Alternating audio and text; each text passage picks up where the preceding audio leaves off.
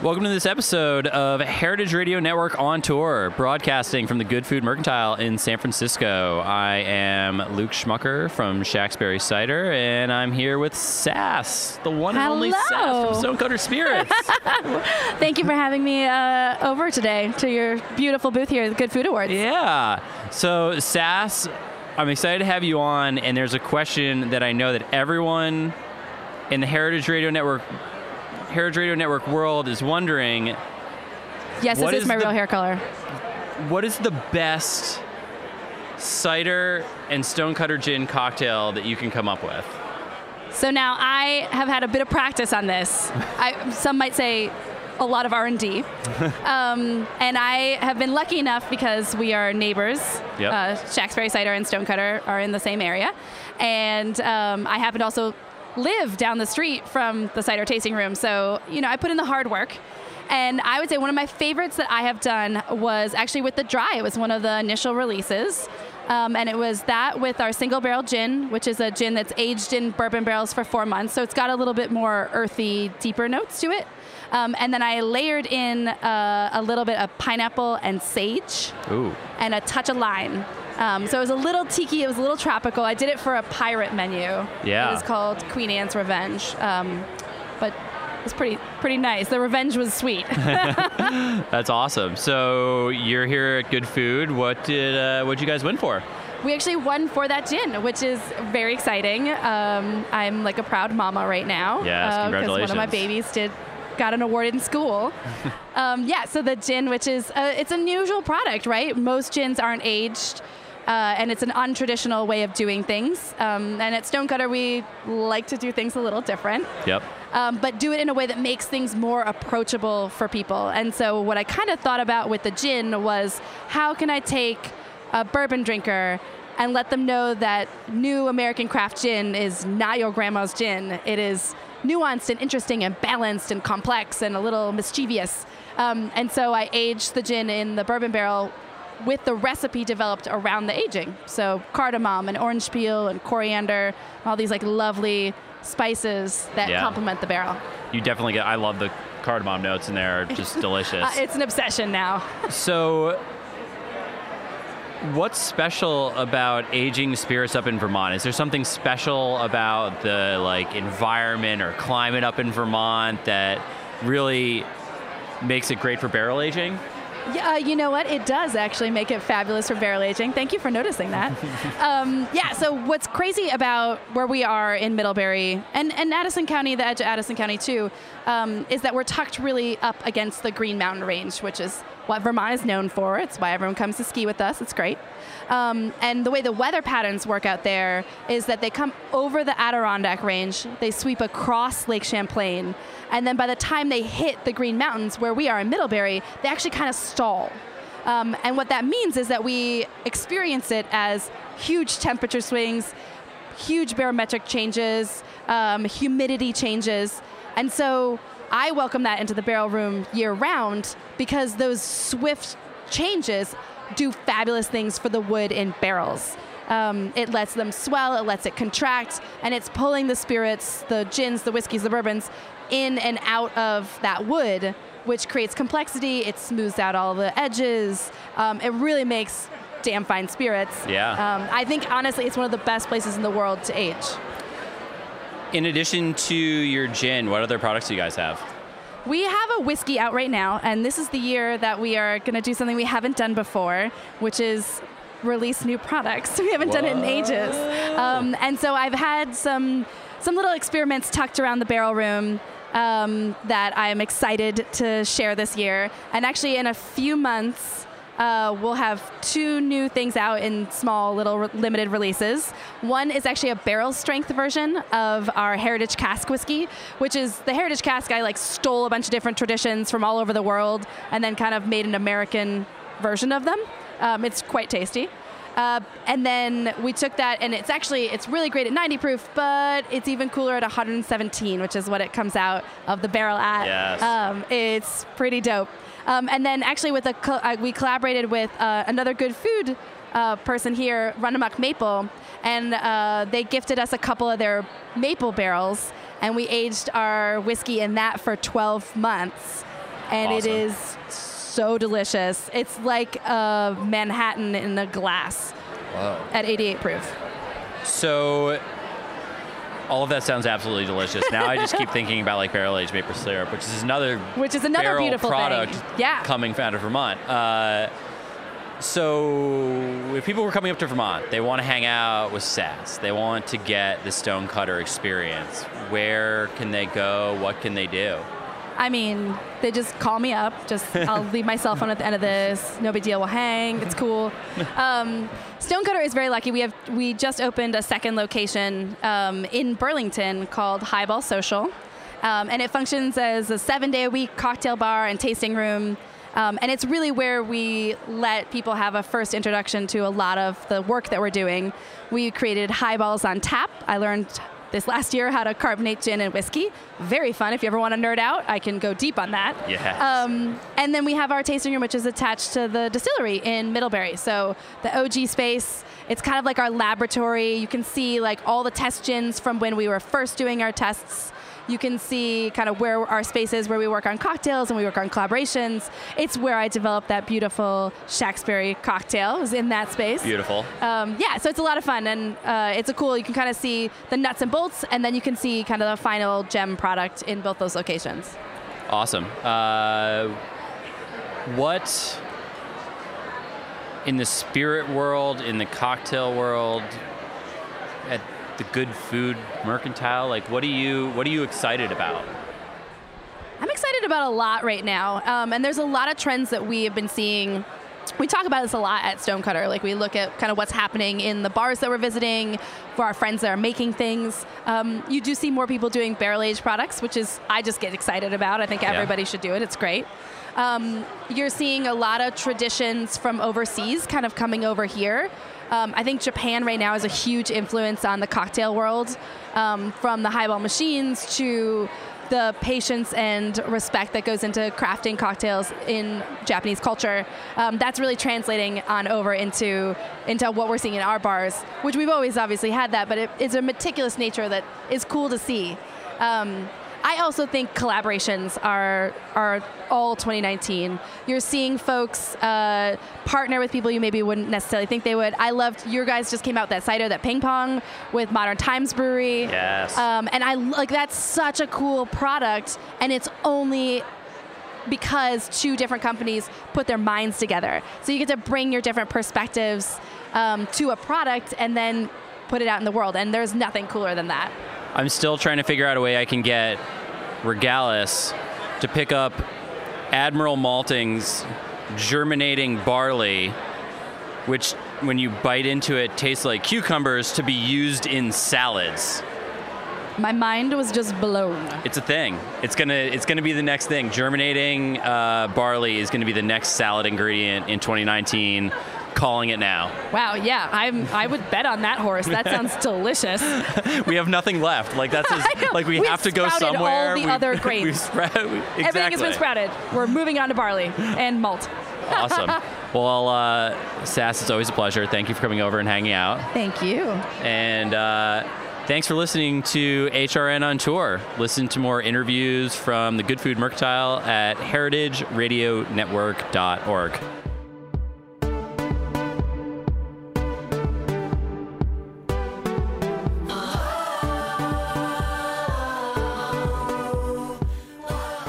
Welcome to this special episode of Heritage Radio Network on Tour, broadcasting from the Good Food Mercantile in San Francisco. My name is Krista Cotton, and I'm the CEO of El Guapo Bitters in New Orleans, Louisiana, and I'm here interviewing Raymond Sneed of Cocktail Punk in Boulder, Colorado.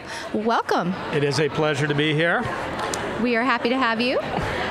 We are bitters makers, and we are here. Two small bitters makers. Very small bitters makers. We are here at the Mercantile. Last night we were at the Good Food Awards, and we were sitting one row apart as we accepted our awards.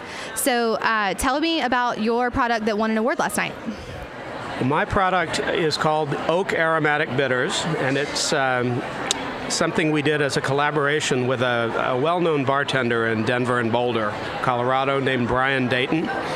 It is basically his platonic ideal of a perfect aromatic bitters for Manhattans. And what he was after was a smoky take on the aromatic bitters, and I think that's what we delivered. Okay. I can't wait to try it.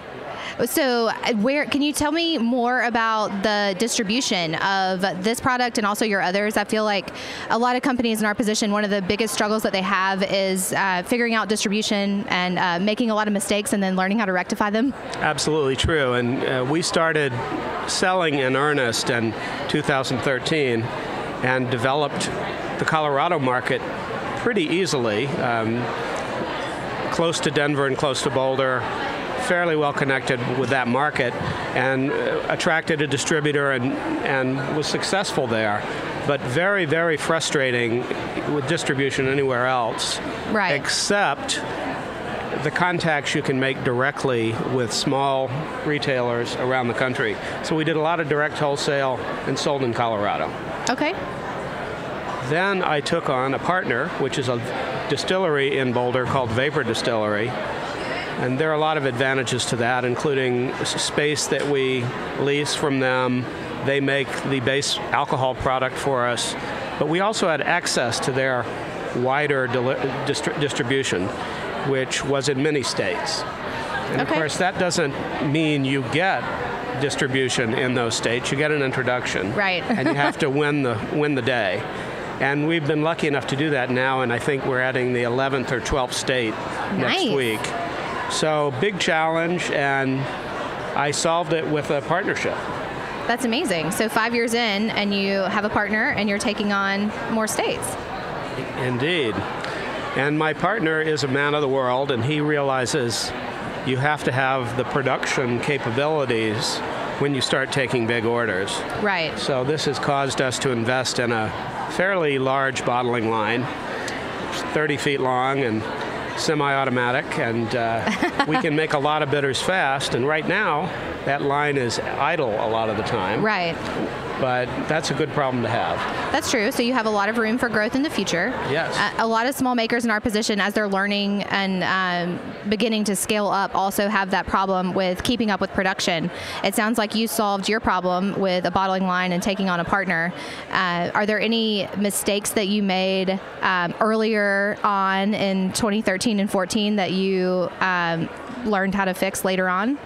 Well, absolutely. We started out with a two-spout filler and a tabletop labeler. And the first mistake you make when you start suffering in capacity is to think you can scale in a simple, linear way. Right. By two-spout fillers and two labelers. Right. That did not work well for us. Right. It ended up with one of them out of commission most of the time and the same amount of bottling as the old days. So. Well, hopefully it wasn't out of commission because you beat it up or dropped it. Things happen, as they say. Right. But I think the point here is that small businesses are naturally afraid to invest. Yes. Terrified. Right. And you have to. Right, so you have to do it. We are currently in the process in New Orleans of moving to a larger facility. So we're backfilling an old catering space, and we're moving into a new building that will be triple the size so that we can quintuple our capacity. Wow. And it is very scary. It's a big financial investment. It's a big time investment, and it's definitely can be overwhelming as a maker, just because the investment seems so large, and if you could easily fail. Do you have any tips for makers to learn how to overcome or financial challenges, like who to talk to or what to do to get yourself more comfortable with the idea of investing in your business? Well, it surprised me how cheerful banks were when we actually went out to finance this bottling line. I thought they would not be interested at all in a small company. But it turns out if you're a small company with a track record, you can show them the sales arc and you can pay your bills. They're very happy to give you more money than you would imagine. Right. They're very willing to listen. Very willing to listen. That surprised me. And so far it's worked out well. We have more capacity than we need for a price that we can afford. So great. All good. Okay, so talk to bankers, that would be? Talk to bankers. It's not as terrifying as as the stories on the street would have you believe. Okay. Tell us about your winning bitters. Okay, so we won for two of our products. One of them is our barrel-aged tricentennial bitters. Last year, we won a Good Food Award for our chicory pecan bitters, which is our #1 selling product. And this year, we entered the tricentennial bitters, which is the barrel-aged version of that product. So they're made with Congregation coffee. They're right down the street from us, and we love their products. They're also members of the Good Food Good Food Merchants Association, is that what it's called? So we work a lot with their stuff, but basically we just barrel aged it and we added additional cardamom and vanilla. And it's a very, very different flavor profile. It's hard to explain, but we have both of them on our table and you can taste them and kind of see the difference between the two. But the other product that won was our sweet potato syrup, and actually our employees really wanted us to enter this product, and at first we were like, I don't know, it's super seasonal and kind of weird and very southern. Very southern and very holiday-esque, but we let them pick one and that's what they wanted, so we entered it and that won. So obviously our employees know what they're talking about. Well, I have another story like that. We have a seasonal bitters, okay, which I called Saturnalia, which is named after the Roman solstice celebration in ancient times. Okay. And it's a cranberry, toasted walnut, ooh, citrus, delicious, beautiful, great in mulled wine that things. Sounds great. Toddies. Killer with modern gins, things that are a little less juniper forward. Mm-hmm. You can get the Cosmo effect with the cranberry. But I marketed that as a seasonal product. Mm-hmm. So I sell it in November and no time else in the year because people are so fixated on that marketing. Right. That was a mistake I made. So we're learning that as well. Yep. We have. You won't see another seasonal product from me for a while. Right. So we have holiday pie bitters, and we have people that order those year round, and they will pitch a fit if we run out or we don't have them. And it's so strange because you think, you know, baking spices and all of these things, and it's just going to be in like a holiday Manhattan or old fashioned. But no, people are diehard fans, and we've really had to start making that year round basically, or make enough for when pumpkins and sweet potatoes aren't in season that we can get us through until they're back in season again, because people really want their seasonal bitters when it's not in season. It's very strange. Well, I would love to have that experience. Can you tell us your website and your social media handles? It is cocktailpunk.com and the handle is @cocktailpunk. All right. So simple and sweet. Well, thank you, Raymond. It was a joy to interview you. It was a pleasure. Thank you. Thank you for listening to Heritage Radio Network on tour. Listen to more interviews from the Good Food Mercantile at heritageradionetwork.org.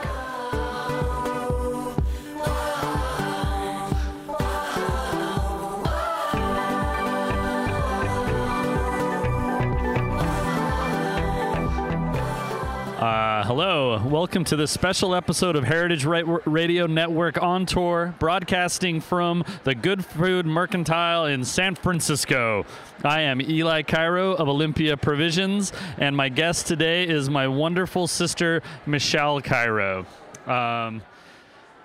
First little intro to this, Michelle Cairo being my sister, I am a meat maker. We're here celebrating our 15th Good Food Award, woo-hoo! Which we are very excited about, and I can easily say without my sister I would have been out of business the first day of work. My sister will tell you a little bit about her background, but why I wanted to interview her is I think it's very important when you come to these shows that you have a finance mind behind owning these little companies. And Michelle, first question for you, who's your favorite brother? Oh, you shut it. That's a hard one. Just kidding, you. Second question, what's your favorite category out of all of them? And don't say charcuterie. I guess it's cheese. Cheese is pretty obvious. Yeah. Good answer. So will you just tell me real quick, so everybody knows, how did you get your finance background? What did you do to get smart in money? Well, Elias was off studying charcuterie in Switzerland. I was studying finance at the University of Utah, and then I went and got my master's at Utah State, so I have an MBA too. And then what were you doing when I came back? What was your job and role before you opened Olympia Provisions after I begged you for money? I was a CFO for a different company called Opus Solutions, but I've always been in finance. I loved small business consulting. It was like the universe kind of opened up for us. Like Eli went out and studied the world of charcuterie, and I happened to go study the world of business, and we thought those worlds would never actually intertwine, and some stroke of luck we end up getting to work with each other and still like each other and run an awesome fun business together. Would you say that that stroke of luck is that if you watched me run this company without you be part of it and you were like, you're hemorrhaging money and are bad at business, so I should save you? No, I would not say that ever, but I mean, I do think we have skills that complement each other. Like you are obsessed with product quality and I'm obsessed with running a quality business. So, I mean, I think as long as we keep doing both what we love and don't intertwine so much, that's, I think, what's part of our success. Great. So, from a finance world, as you look around all these amazing producers and all these young startups and all these companies that are doing the right thing, what is the three most key financial things you would tell them to do right out of the gate? Let's say they won your, imagine us 2009, okay. First time to San Francisco, we were 10, we were broke. We had barely enough money to get down here. What, now that you've seen us go through all of these, what are the big three things you think they should be focusing on right out of the gate? I mean, if they're makers without a finance sister. Yes. Since they can't change their sister or family, I would say that they've got to, first thing I would say is they have to hire a good bookkeeper, because I know this is so dorky, but I mean, artisans aren't necessarily good accountants, and I know that's like not what everybody wants to hear, but like you can't, if you're not measuring it, you can't fix it, and then you don't know where you're at. So I'd say hire a good bookkeeper, cheap, $25 an hour. I know that's not that cheap, but worth it. And so you can focus on your product. And then I'd say second, I would read, I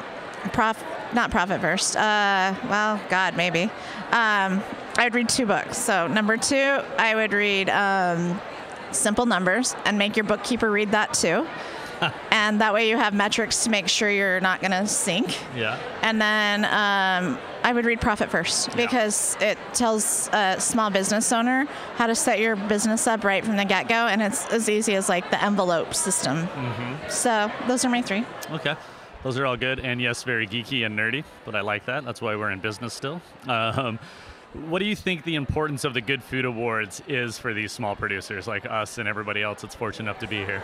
I mean, when we entered the Good Food Awards that first year, they just randomly called us and said, submit your product. Are you guys interested? And I sent our products, and I guess I would have never known how much impact it would have had. I think it's like one of our top, if not top, things that like progressed our brand the quickest, because I think what happens is these small businesses don't have the money for exposure, like nationwide exposure. And so when you win something at something that has such a reputation like the Good Food Awards, it like instantly puts you into a different class. And I think like all of us are trying to differentiate from each other, you know, and differentiate from all these foods that have been out there, you know, cheeses, all these salamis that are out there in the mass market. And a good way to do that is like be recognized by something like as amazing as a Good Food Award. So, yeah, that's good. Good answer. So let's say I'm trying to get my business going, right? I'm at that horrible point where you have a great idea, people are loving your product, and I need more finance. I need some money. And there's a million different ways out there, as you can imagine. A lot of these people are finally getting their first boom, right? They won an award, they have to increase production. What's the best way in your mind, safest, best, whatever it is, to go get that finance? And how to grow that finance? Like, do you take a big chunk? Where are you at? I mean, I am not a big chunk kind of person. I mean, for us, I think what's been really successful is, you know, we started out with like family money, like borrowing money from our mom. I had some savings, and I think those are where you start, because if you bring in investors at the beginning, it's you lose all control. And like the whole point of you getting into being an artisan and making your own product is to be able to control the quality and what you're doing. And so I think like if you can do it without bringing in an investor, I always say do that, because like the minute someone else is like, they're your boss, they're answering, like even if you don't think they are, they're hoping for a return. And so yeah, I mean, I'd try with my family and then get crafty. Like that first year when we were going, like that we were broke, and so we invented the salamigram, you know, like yeah. It was like Valentine's Day and we're like, okay, how do we raise some money? It's February, restaurants are slow. Okay, let's like do singing salamigrams, and it really took off. And you know, and we launched our Salami of the Month Club, so then we got all the money in advance. And so I think you just have to be creative about how to raise money. It doesn't always have to be debt, it doesn't always have to be family members, but I just, a word of caution on investors too soon. Yeah. If ever. That's really good feedback. And so what about loans, SBA loans? What's the yeah. best route? Like I mean, you have to go to the bank. We've done SBA loans. So in our first business, we did an SBA loan. So SBA loans are great because they guarantee it. I mean, it requires collateral.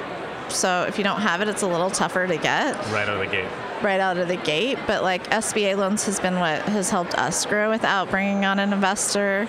And so, I mean, all of our loans actually have been SBA loans. So, I mean, they're not operating right now, yeah. but maybe in a week or two. Hopefully, yeah. And the importance of a web store, but you talked about that. How what has that done to us? Like how did we get from that? What did we do our first year in sales? 800,000, something like that? 300,000 to 800, I wish. To, you know, like to a make million. It sustain, yeah. You know. So, it's funny, we didn't have a web store the first Good Food Awards, and everyone was like, but I want to buy your product online. And I was like, oh shoot, how do we like do that? And so that next year we had one, and I think it's really important for small producers to have that direct communication to their customers, and it's a good way to like figure out how to do it the easiest. So either through a farmer's market, web store's so great, especially for people at Good Food Awards, because they're getting all this national exposure.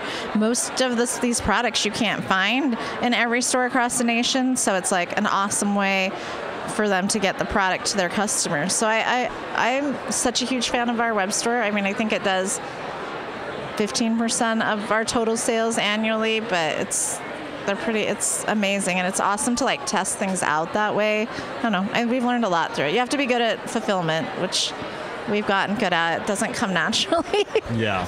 But send it to all your family members and see how it gets to them, and then keep tweaking.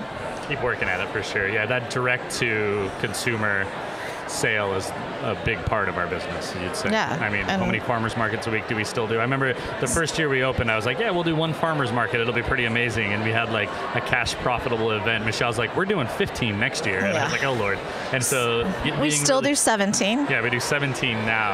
And so those direct, you know, where you can get the highest margin profit on your product directly to your consumer and get your name out there is a really way to bootstrap some cash and stay afloat. I know it's worked for us. I mean, I think it built our second plant was farmers market. Exactly. And so I think that's that cash flow, and then like once you figure that and tap that market, then you think about like wholesalers, because then you're like selling at such a lower margin, but it's the combination. It's figuring out all streams. Yeah, it's much more scrappy to get financing that way than just finding the dream investor. Oh God, yeah. I think we've had a great time with it. It makes us a much better company.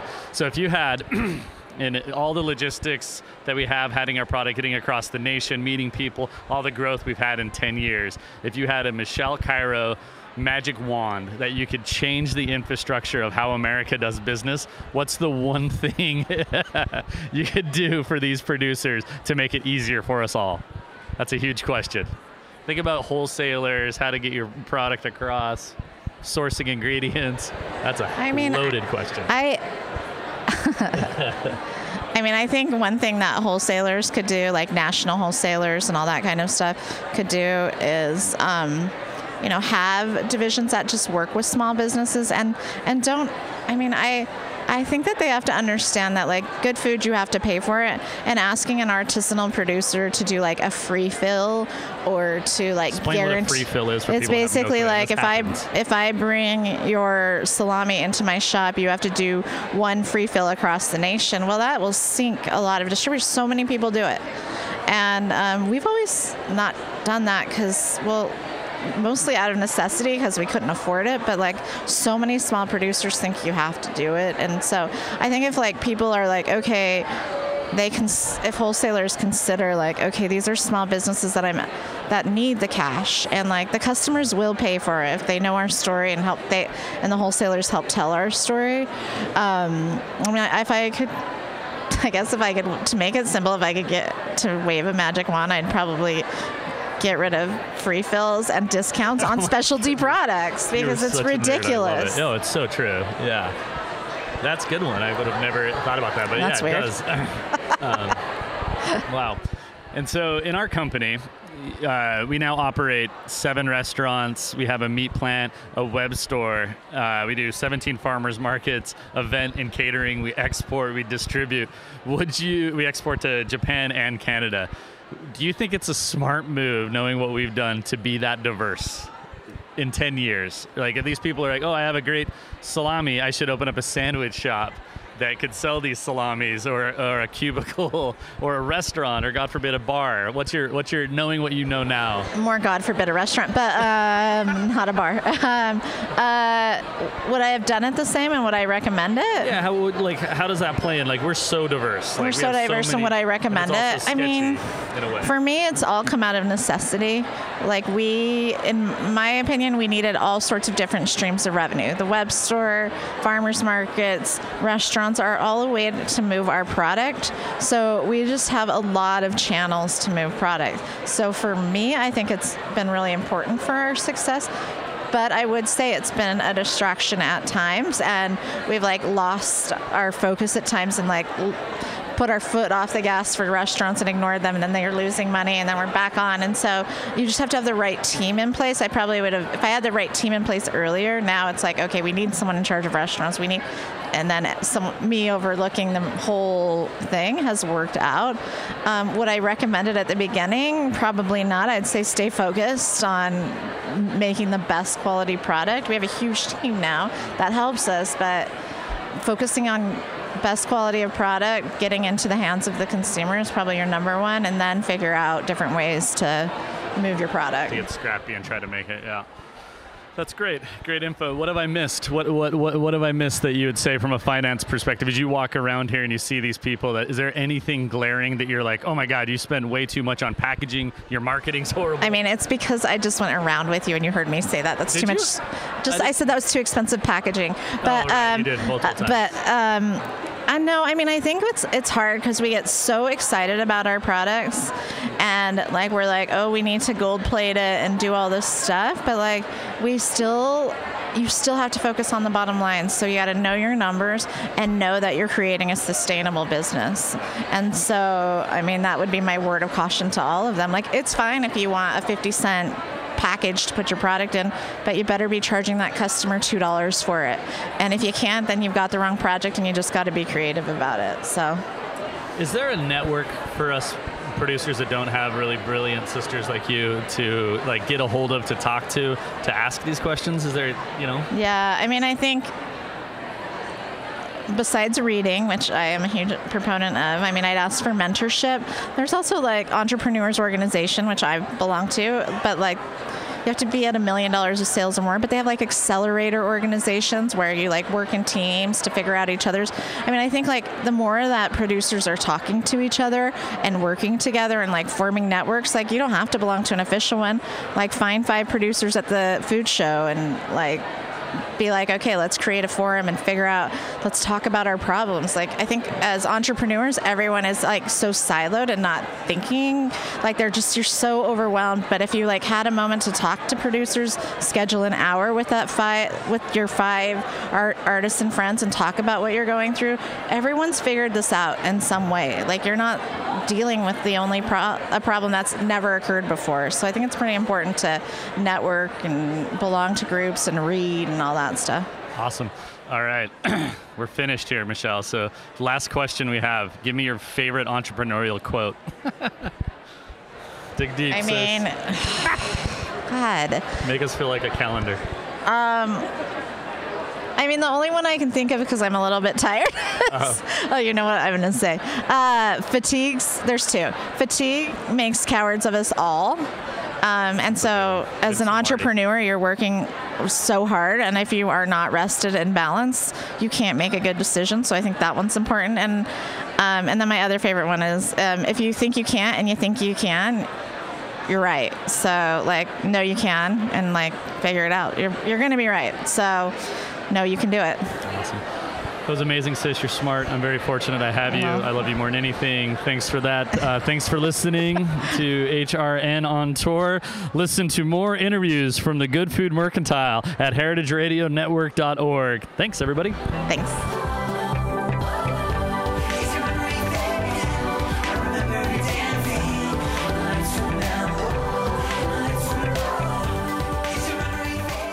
Welcome back to Heritage Radio Network on Tour. I'm Katie Mosman-Wadler, Executive Director for HRN, and we are coming at you from the Good Food Mercantile in San Francisco.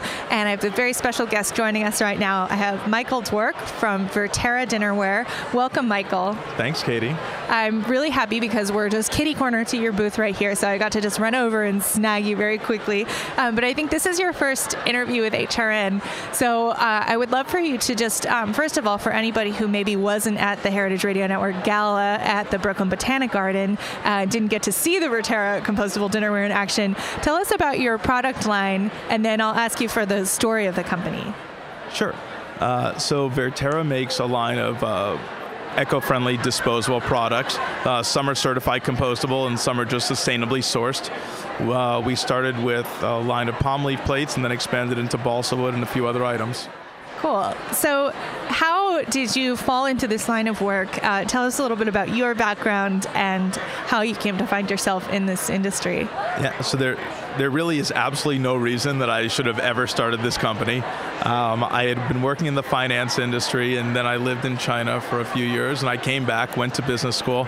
When I was in business school between my first and second year, I wound up taking an internship in India and was invited to a small village that one of my coworkers was from.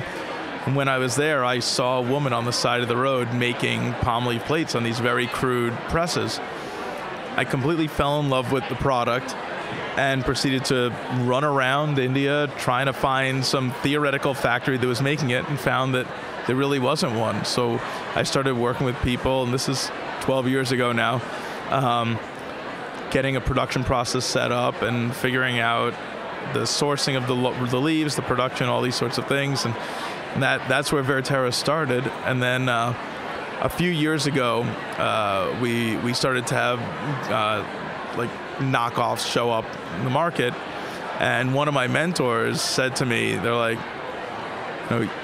you can't think of yourself as a palm leaf plate manufacturer. You have to think of yourself as an innovator in the green space. And they go, and now it's your job to innovate again. And we came up with our balsa wood line. So using the leftover stumps from balsa trees and coating with a wax rice paper. And we have our like collapsible to-go box line, and now our cheese and charcuterie boards. This is really, really cool. Yeah. So. When you went into business school, what were you thinking would be the likely outcome of that? Oh, my expectation was to do private equity in emerging markets. Absolutely nothing to do with making palm leaf plates or being in the food industry. Were you into food when you went into business school, or has that come along with your company's development? No, I was always interested in food and food initiatives and sort of things affiliated with like a slow foods or clean food type movement, but it wasn't something that I was at all extremely knowledgeable about. It was more of like a passing fancy, and being involved and developing Verterra over all these years has just put me in contact with so many amazing people, like the Good Food Awards, that I've just learned so much about what really goes into the food system. Cool. And when you were in business school, were you looking into kind of sustainable businesses, or kind of like looking at alternative business models? And was this part of what you were focusing on going in, or did that emerge through your travel?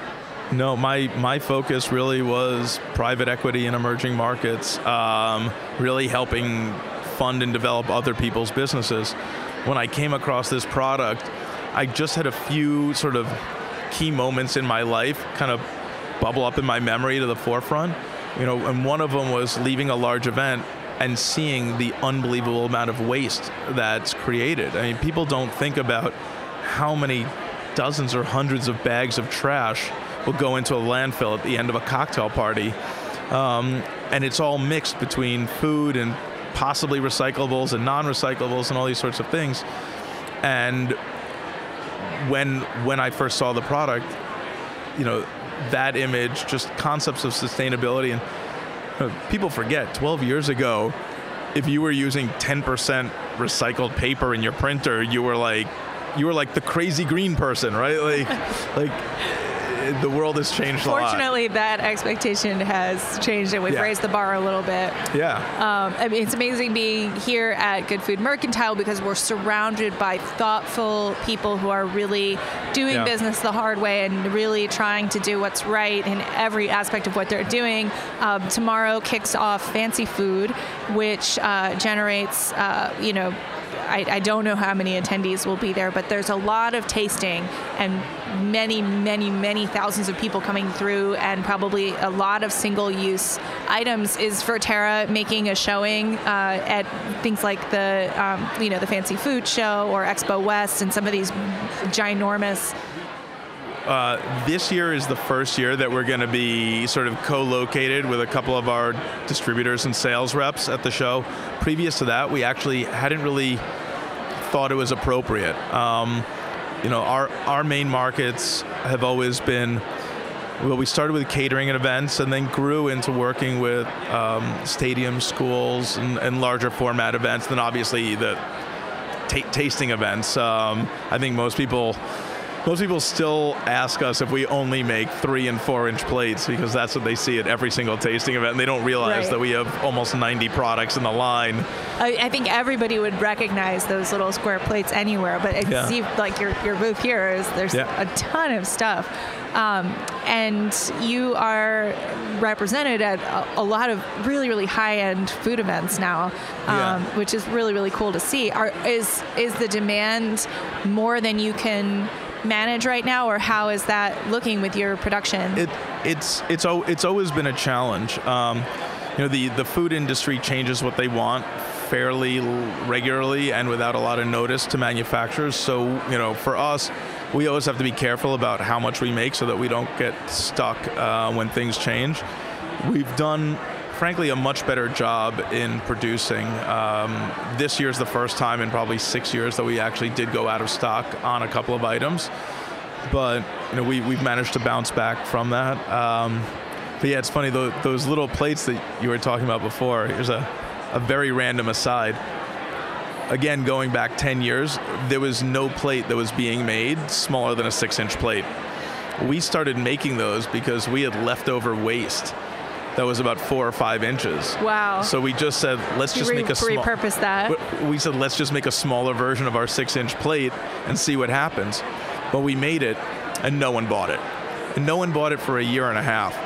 So we literally just started basically giving it away. Yeah. And then it became the in-demand product. I mean, it's the perfect thing because how many taste-around events do you go to and there's a one-bite thing, and if you get a 6-inch plate, one, it looks ridiculous, and two, it's just so wasteful for a one-bite item. But what's even crazier is 12 years ago, people did everything on China. Yeah. It was literally tens of thousands of porcelain plates were being brought into these events. These large oversized. It just sounds so heavy. Yeah. Yeah. What does it mean to you to be here at Good Food Mercantile and to be part of this scene of crafters? Everything around Good Food Awards and the team there is really just so unique and special. I don't want to single any one person out because really they all just care about the organization so much, but what has been built and watching it grow. You know, we've been a sponsor since their very first year. It sounded kind of cool, kind of crazy, kind of like Sarah and her team were so insanely passionate about this that I was like, they're gonna succeed. And we've never looked back. They have put together, on the merchant side, just a spectacular group of people who were on the board and are really involved in the organization. And then on the crafter side, just one, seeing how many people are part of it and what it does for people who may have been focusing on one specific type of candy for the last 10 years, and for them to be recognized for making a stupendous bite of food is really something exceptional. And so it's been fun and watching the organization grow. That's awesome. Yeah.